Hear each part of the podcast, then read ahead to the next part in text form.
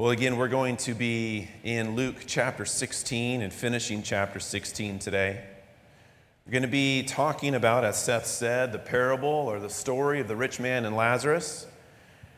And this story is found within the context of what it is that we've been talking about for the past few weeks now of the issue of stewardship for the believer, the pitfall that wealth and money can be for all of us. And so we want to be attentive to these things that God has written to us in His Word.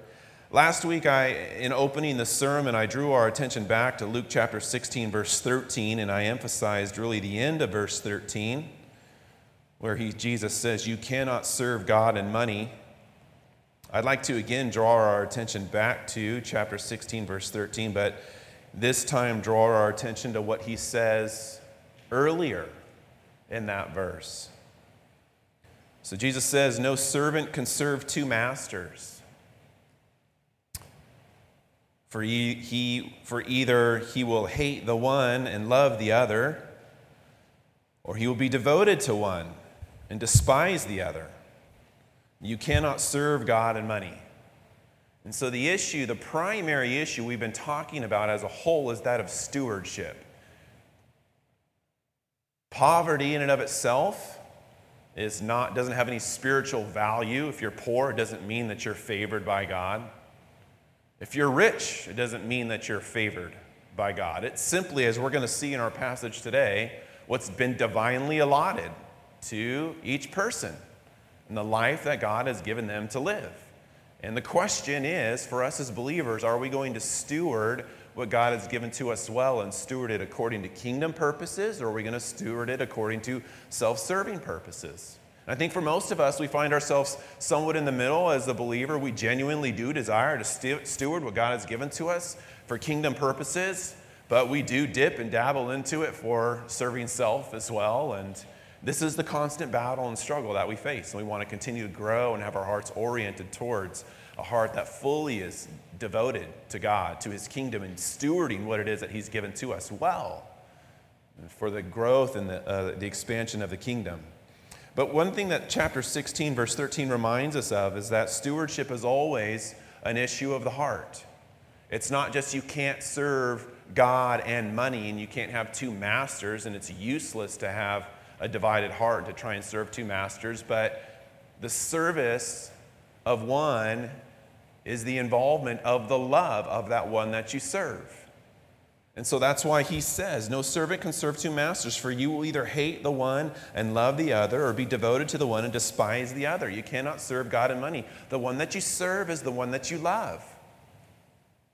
That's the one that you're devoted to.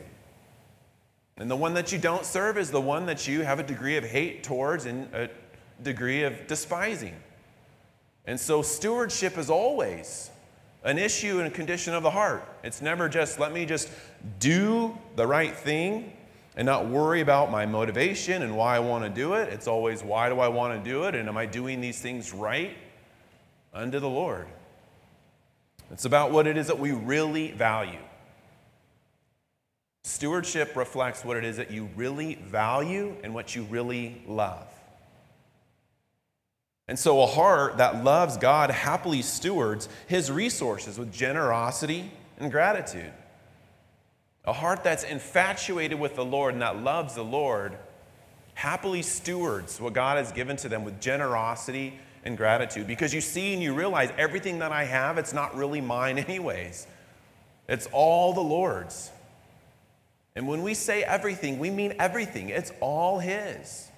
And so, how is it that we're going to steward it? He's saying, This is what I've divinely allotted to you. What will you do with it?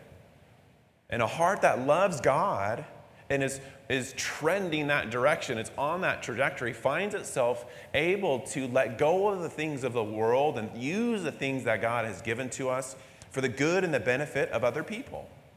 As an expression of love for God, an expression of love for them.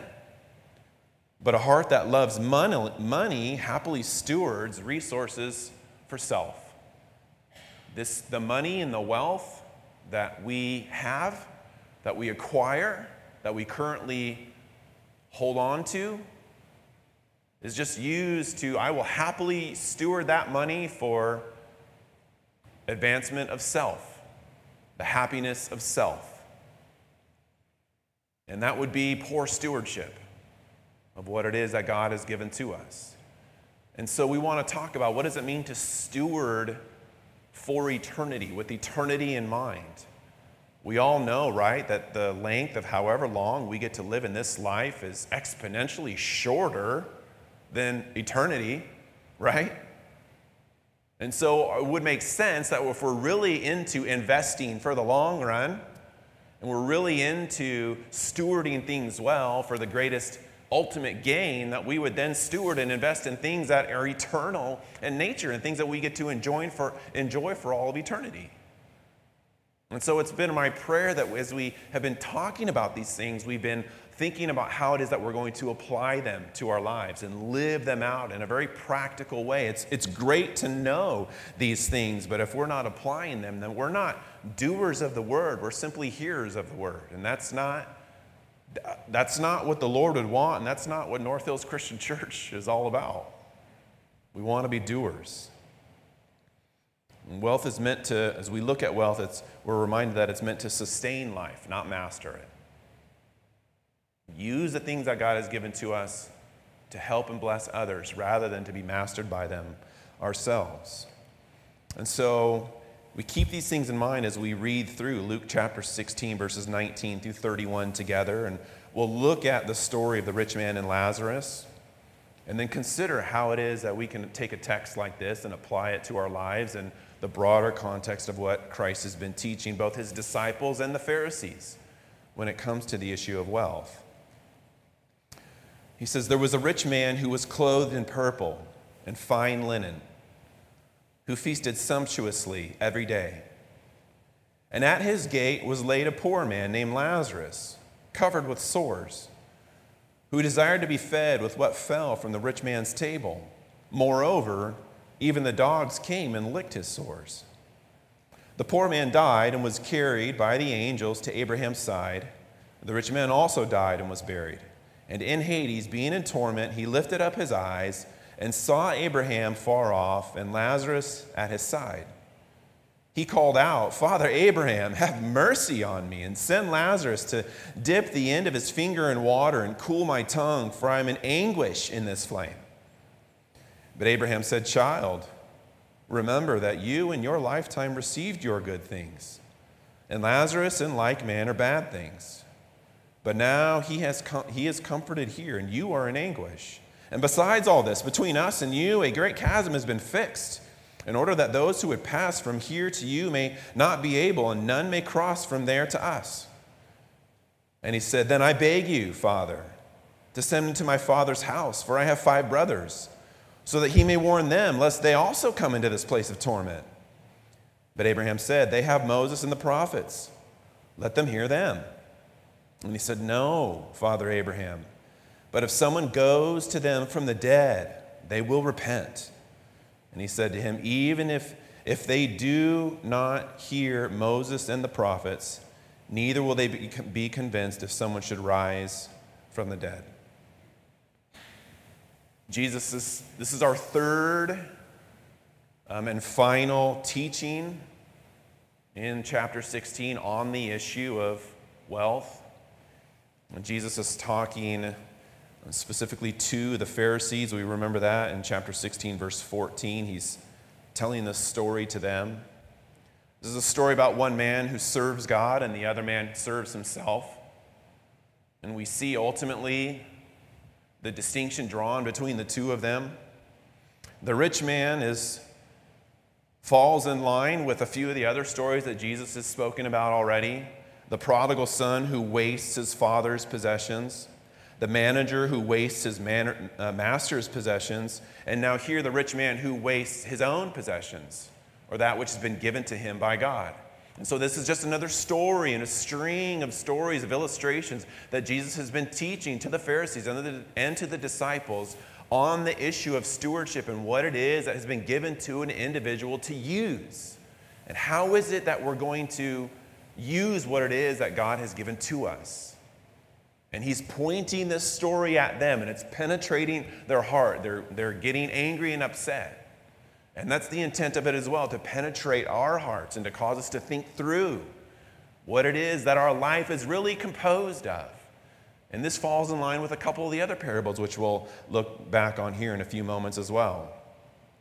We look at the rich man, contrast the rich man and the Lazarus, and Lazarus in this parable in particular. The rich man is self indulgent. He cares of nothing but himself, of his own wealth, of his own prosperity, of his own life. He's a picture of the Pharisees, and he's really a warning to them, and he's a warning to us as well.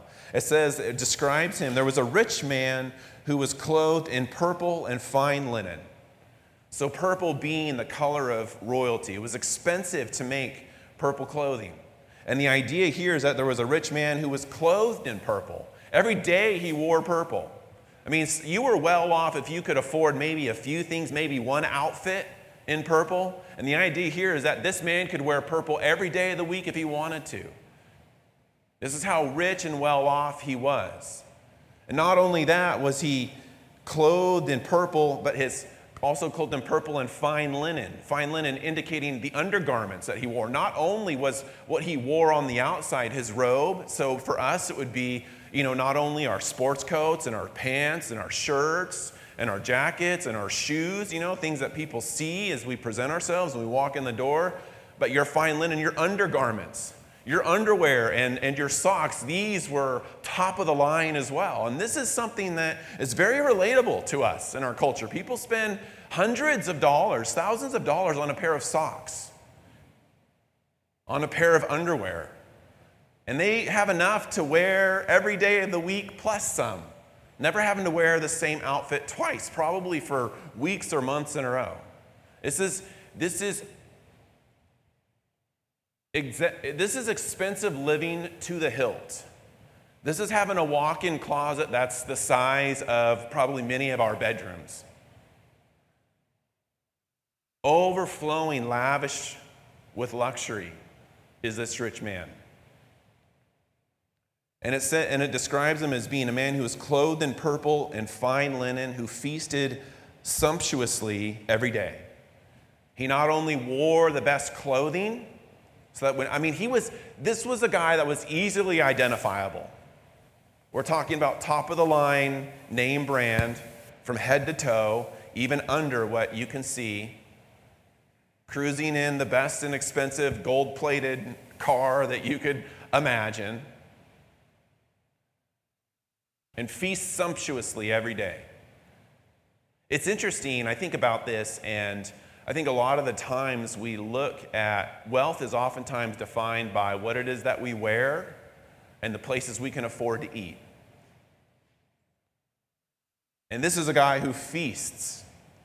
It says he feasted sumptuously every day. What, when I say the word feast, What's the mental picture that you have of a meal where everyone's at a feast?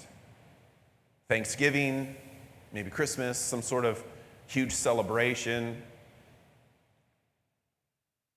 where there's more than enough, right? He's feasting sumptuously. He has not only more than enough food, but he has the finest food and the best food there is to eat. He's dressed top to bottom, looking immaculate, he has more than enough food. It's overflowing of the best type of food. And it says that he does it every day, which is an indicator that seven days a week he eats this way, which is a reminder to us that there was no, in his house for the servants, there was no rest, there was no Sabbath. He feasts sumptuously every day. He always has the kitchen staff at work. He has no regard ultimately for the law of God. He completely disregards the fact that there's supposed to be a day of rest. We know that he's Jewish. He's supposed to be honoring the Sabbath. The, the, the big picture of the story makes that abundantly clear. And so, as a Jew, he should have a day off, not only for him, but for everybody in the house. But by having his servants serve on the day where they should be resting, it shows that he sees himself and views himself as being above the law of God and what it is that God's word says This is a man that is swollen with pride, conceit, selfishness. This man's life is all about him and about nobody else. And Lazarus, we see in verse 20, is laid at his gate. And that at his gate was laid a poor man named Lazarus. If he has a gate, it means that he probably has an estate. Lots of land, big home, has a gate. Why do people live in gated communities generally? Because I'm in and I want certain people out. And Lazarus is laid at his gate. Because this man, out of anybody in town who has the means to be able to care for Lazarus, it's the rich man. We're not going to lay Lazarus in an area of town where all the other beggars and all the other poor people in the poor part of the neighborhood of town. He's not going to find any help there. Let's lay him at the gate of the one who actually has the resources and the ability to help Lazarus and do something about his condition. And so the distinction is made between the man on the giant house on the hill and Lazarus who lays at his gate. Every day, the rich man and his guests would pass by and see Lazarus as they came and went, and yet they would close their heart off to him and have no pity. Lazarus, on the other hand, it's interesting that the man, the poor man in the story is the man with the name. The rich man is unidentified, no name. Lazarus, though, he, the, the man who suffers, the man who struggles, he's given a name.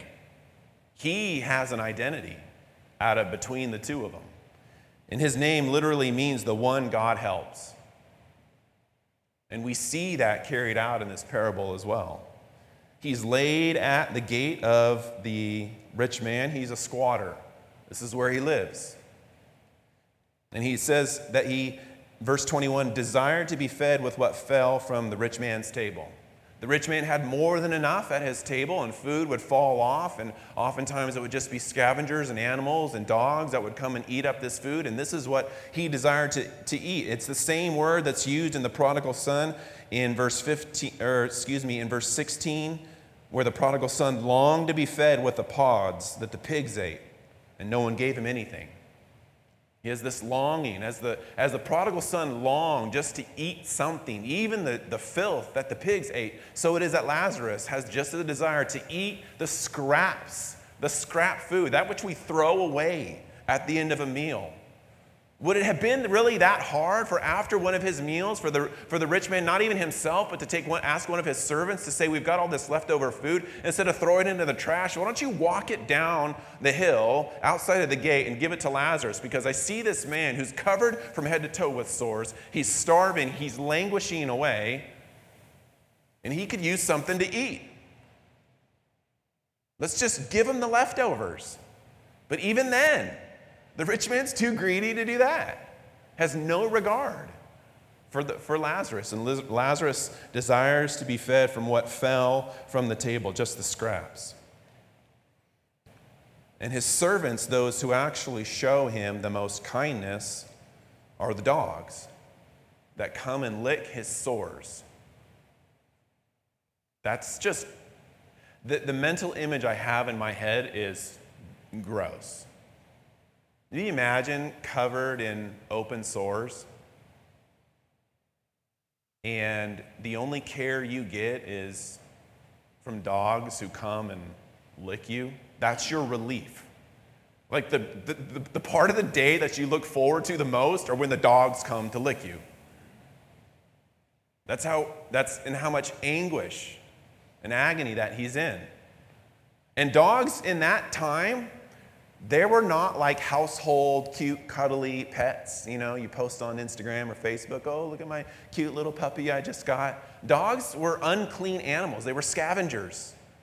Have you ever been to other countries and you've seen dogs walking and roaming around wild and with mange and they're, they're thin and emaciated and they're just eating scraps or whatever? This is like the dog, these are those types of dogs.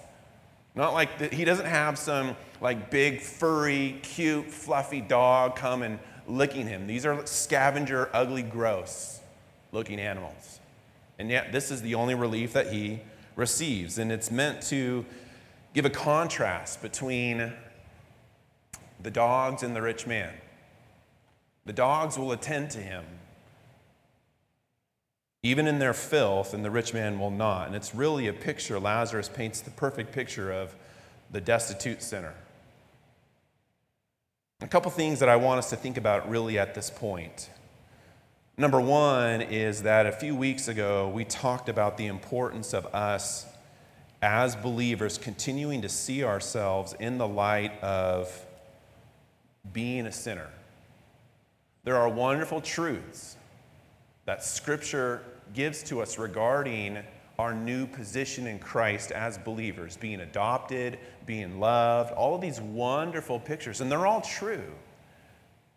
But it's the sinner who comes to Christ because they see their need for him. The moment that you no longer see yourself as a sinner is the moment you no longer see yourself in need of a Savior. And so we're, we're and, and, and seeing yourself and being reminded of your sinful condition is incredibly humbling. And humility helps us grow in our gratitude and thankfulness because we can't imagine that one so wonderful as God would love and, and accept one so sinful as me.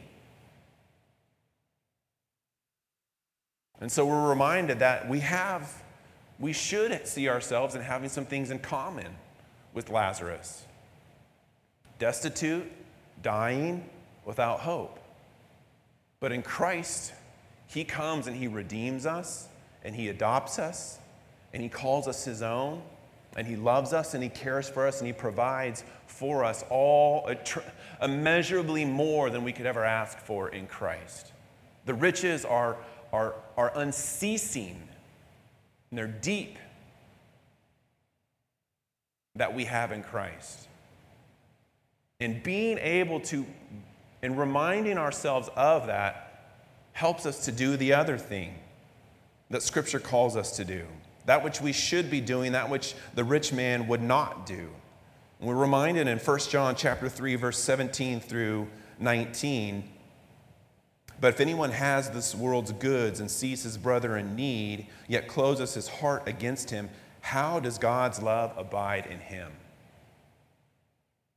How can you see your brother's needs and close your heart off to them, like, like the rich man. Maybe at one time he seen Lazarus for the first time. Maybe he felt bad, but didn't do anything about it. And then the repetition of seeing the same man day after day after day with the continual not doing anything about it over and over and over again, it tends to numb and harden the heart. Pretty soon, you, you walk by people and you don't even see them anymore. Because it's easier to pretend that they're just not there rather than the idea of thinking what it might cost you to help them or to minister to them. But if anyone has this world's goods and sees his brother in need, yet closes his heart against him, how does God's love abide in him? Little children, let us not love in word or talk, but in deed and in truth. By this we shall know that we are of the truth and reassure our hearts before him. The expression of, of mercy and care for those who are in need is the opportunity to show that there has been a changed heart, that we still see ourselves as people who were in need.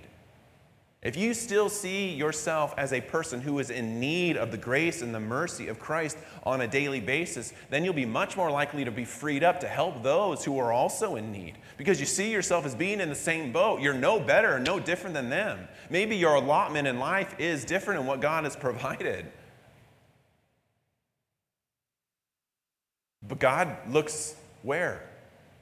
On the inside, not on the outside. Both men die, we see in verse 22, and find them separated, and the tables are turned at this point. I was reading, going back again and rereading the parable of the rich fool in preparation for this. There's a lot in common. This rich man and the rich fool. The rich fool in Luke chapter 12, when he has an abundance, says this I will do this. I will tear down my barns and build larger ones. And there I'll store all my grain and my goods. And I will say to my soul, Soul, you have ample goods laid up for many years. Relax, eat, drink, be merry. But God said to him, Fool, this night your soul is required of you, and the things that you have prepared, whose will they be? So is the one who lays up treasure for himself and is not rich toward God.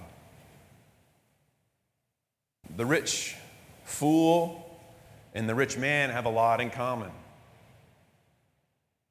The rich man probably thinks that he has a long life ahead of him. He's got ample goods stored up for many years.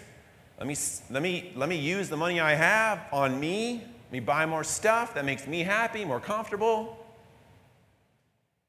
And God says, You're a fool because tonight your life has been demanded of you. And all of this stuff, whose is it going to be? I think about this. I think about why do we accumulate wealth? And I think one answer that's not necessarily sinful is that I will have something that I can pass on to my children. But you have, after you're gone, you have no control over what your kids are going to do with it. What if you, what if you give them the estate and give them the property? And they decide to, for the day you're gone and in the grave, they decide to turn around and sell it and take the money and blow it on a something, a, a ski boat or something that, you know, I mean, not that those are bad, but, you know, just blow it on something abs- just, just completely frivolous on themselves to make themselves happy. I mean, we really got to think through why do we, what am I saving for? This is the big thing, right? Save your money, save your money. And, and Proverbs tells us in wisdom that there is, there is wisdom in saving money. But how much is enough? And where are you going to finally arrive? What are we doing with what God has given to it? Am I just going to pack it away, pack it away, pack it away? Oh, my shed is too big. I'll just build a bigger shed, pack more away, pack more away. And then what? Your life is demanded of you that very night, that very day. That's the situation of the rich man. And he stands in torment. The focus here, again, in, in verse 24, turns back to the rich man. What's interesting throughout this whole text is that Lazarus never says a word. Not one word. Abraham speaks on his behalf. Rich man is trying to speak with Abraham. He says that um, the poor man died and was carried by the angels to Abraham's side. The rich man also died and was buried. And in Hades, being in torment, he lifted up his eyes and saw Abraham far off and Lazarus at his side. And he called out and he says, Father Abraham, have mercy on me. The, same, the very thing that Lazarus desired, that the rich man wouldn't give, mercy, is what it is now that the rich man finds himself in desire of. Have mercy on me.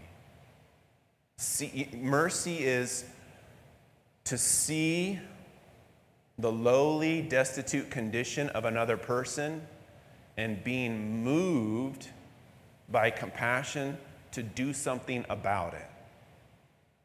That's mercy. When you just see someone's condition and you feel bad for them, but you don't do anything about it, that's pity. But when you're moved, you see someone's condition and you're moved and you do something about it, well, now that's mercy. And that's what God has done for us. This is what the rich man wants. You see my condition. You see that I'm in torment. You see that I'm in anguish. Would, uh, Abraham, Father Abraham, would you please send Lazarus to relieve my condition? Would you please send him to have mercy upon me? What's interesting about this is that the rich man knows Lazarus' name. And it's just a further indictment that how familiar, familiar he was with Lazarus in his own life. He sees Lazarus, he recognizes him, and he knows his name.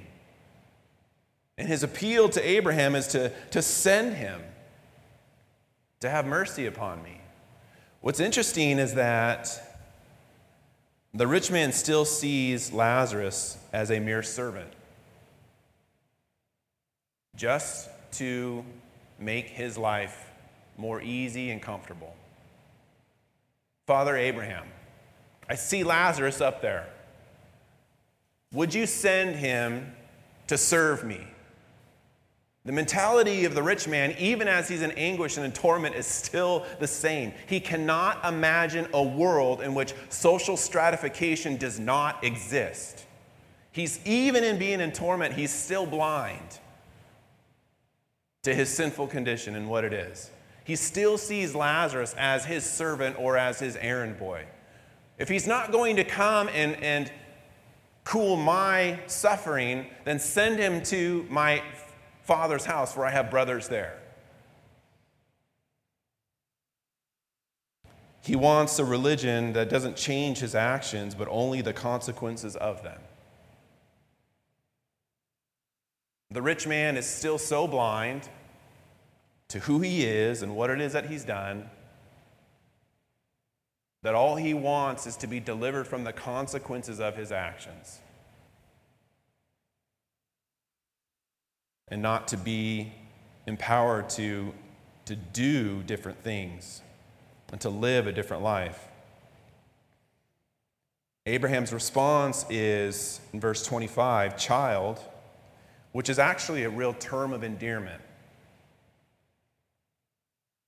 It says, You, in, in addressing him as the rich man as a child, it's his acknowledgement, you are one of my children. You are Jewish. And you are a descendant of mine by blood, but you are not part of my house in the aspect of saving faith. If you were, then you would be here with me.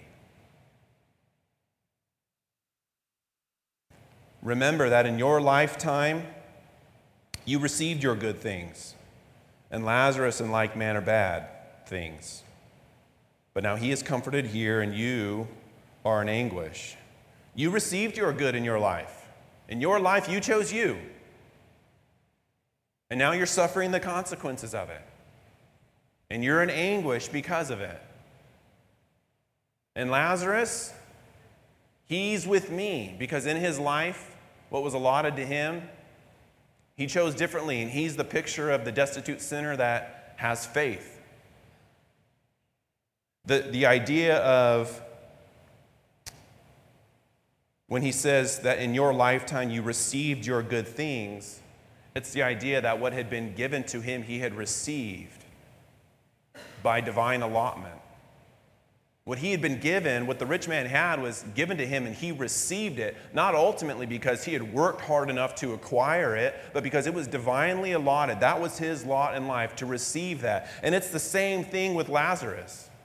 His poor condition and the rich man's rich condition, these were divine allotments that God had distributed to the two of them. But the rich man chose his divine allotment to spend it on self, while Lazarus was a man that was a man of faith. And we're reminded in this that God has, has divinely allotted to each one of us where it is that we live, what it is that we have, the, the condition of the world in which we currently live as well. And God's absolutely sovereign over all of it, in control of it all. And to think about just the number of people in this room, how can one being manage all the details down to the minutia, just to the number of the people in this room alone? And then you think of all the people that are, live on the face of the planet and that have ever lived, all things being orchestrated and organized by the sovereign decree and wisdom and power of God Himself. And so, what it is that we're reminded of is that we, what we have has been divinely allotted to us by God. And are we going to use it for wonderful kingdom purposes to bless other people? to show them the goodness of God and how great He's been to us, and to live a life of faith. Or are we going to use it for serving self and continuing to accumulate and amass more stuff as we continue to chase the dream of our own happiness, which ultimately always fails? This is really, I think about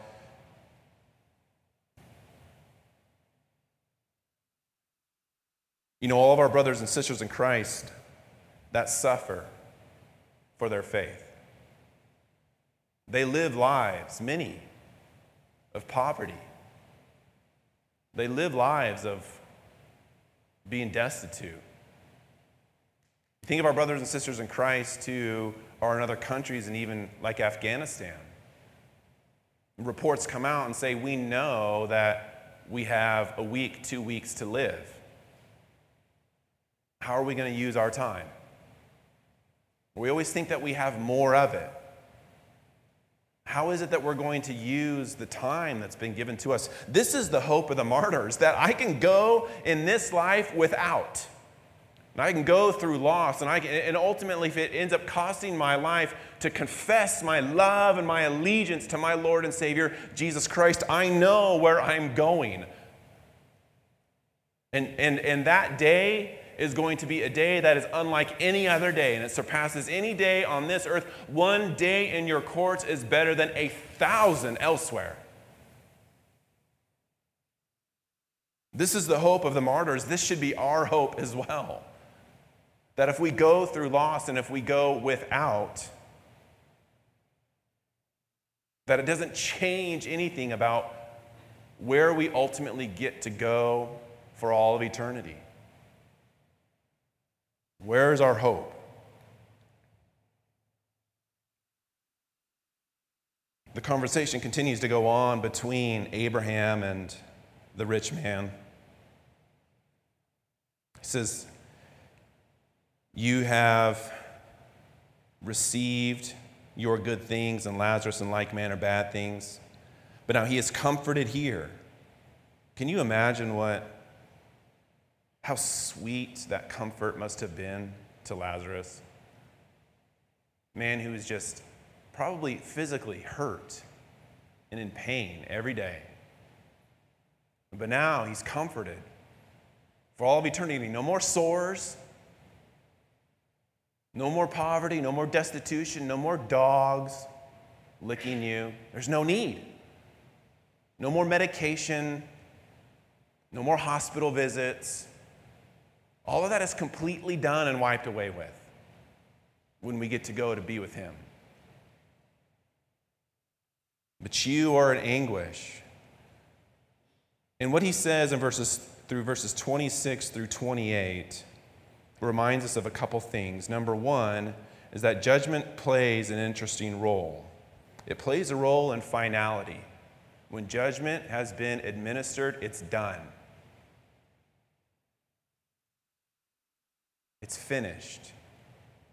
There are no second chances, there is no purgatory. At the end of your life, a judgment will be rendered and it is final. It is forever. It is eternal. We will spend eternity in one of two places, either in comfort or in anguish.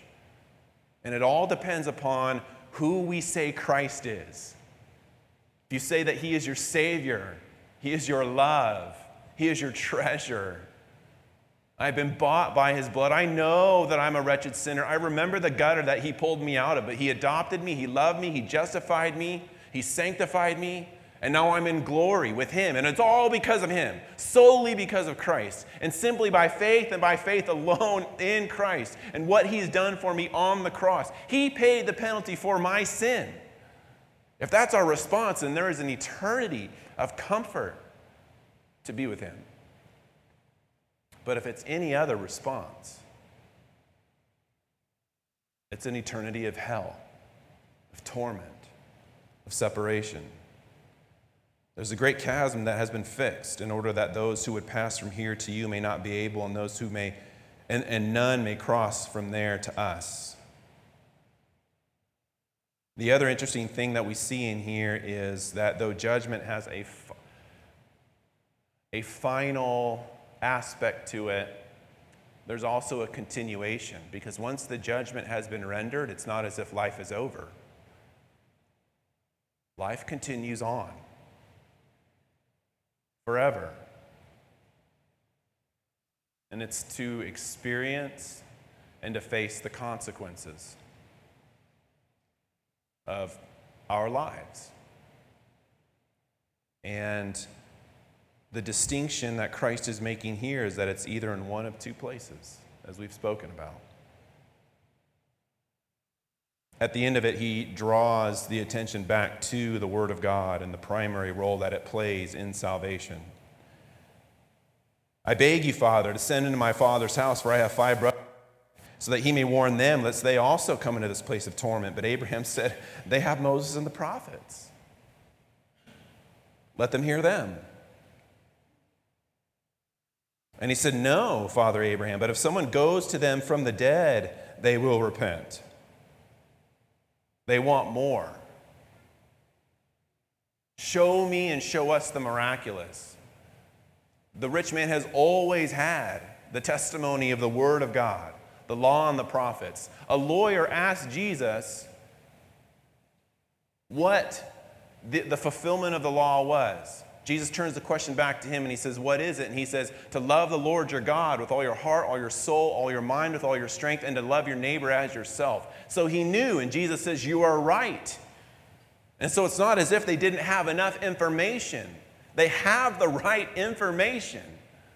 They don't listen to the testimony of, of the word of God that's been given to them. They completely disregard Moses and the prophets.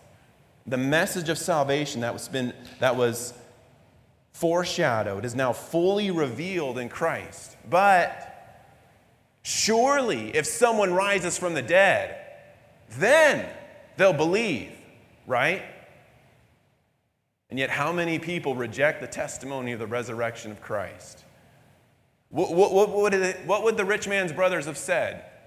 Lazarus has come back. Well, it's probably not the same guy. It's probably a different Lazarus. Or he must, surely he must not have died right? Let's just come up with every excuse in the book that we can because it can't possibly be that someone would come back from the dead to testify. And yet, in this, Jesus points to himself and rose again. If only we had someone who believed. And my neighbors would believe to himself in reference of saying, This is going to listen if they see someone rise from the dead. The wonderful news and reality and change over all things. And it only has to lead people to the empty tomb. What are you going? Absolutely ridiculous. Just to do anything and everything possible to get the tomb and a resurrected Christ. But if he's, we believe in a man, the God man. And he rules and he reigns over all things. I want to, before we move to communion, I want to draw our attention briefly back to something else that um, Jesus encouraged his disciples and us to do as well. Luke 6, 32 through 36. Um, I think one of the things that we struggle with as we talk about being generous to other people is that we are most likely to be generous and good with those who are probably going to be generous and good back to us. And so it's easy to be nice to nice people, right?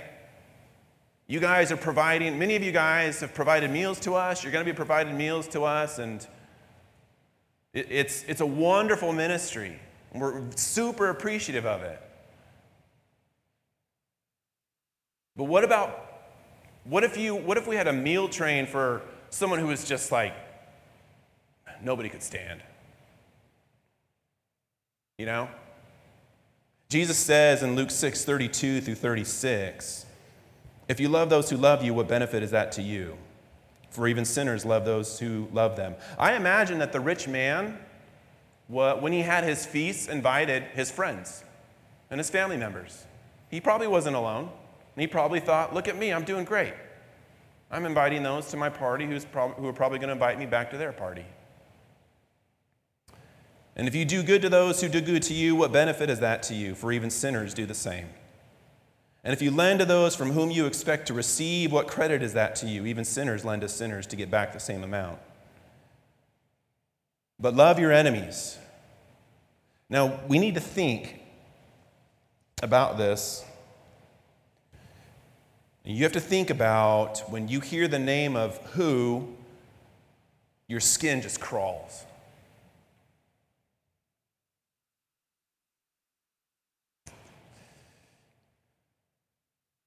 Love your enemies and do good and lend, expecting nothing in return. And your reward will be great, and you will be sons of the Most High for he is kind to the ungrateful and the evil. Be merciful, even as your Father is merciful. I think of Romans, I'm reading through Romans, and the end of Romans chapter 12 talks about the importance of not taking vengeance, taking vengeance into your own hands and repaying with revenge those who have mistreated you, but instead to treat them with love and kindness. This is how God calls us to love other people. So, if we're going to really think through about using the divinely allotted wealth that God has given to us in life, let us just go beyond the boundary of our current circle of friends and to think about those outside of that, maybe probably even those that we don't like and that rub us the wrong way and we disagree with and show them gratitude, show them grace with gratitude as well. As we move towards, I think, I think that encouragement, that challenge is an appropriate um, thing to help us move towards communion because we think to ourselves, how in the world am I going to do something like that? Why would you ask me to do something like that? And the communion table is a perfect opportunity for us to find the place, the means, the power, the ability to do something like that. In it, we're reminded that God is good and kind to the evil and to the ungrateful, which includes me. And this is a reminder of his constant, his covenant love his constant pledge of goodness and kindness to me because of who Christ is and what he's done, not because of how good or generous or lending I might be. And so I'm encouraged. This is an opportunity for worship. This is an opportunity for confession. This is an opportunity to embrace the goodness that's been shown to us in Christ and to look at Christ in order to help us change as we should. If this is your first time at North Hills, we partake of communion together as a family. And so I at this time I do invite you to get up and you can get the elements. They're on the tables in the back. I would ask that you return back to your seat and just hold on to them. We'll have a few moments of meditation, prayer, and then we'll partake of it in a few moments together.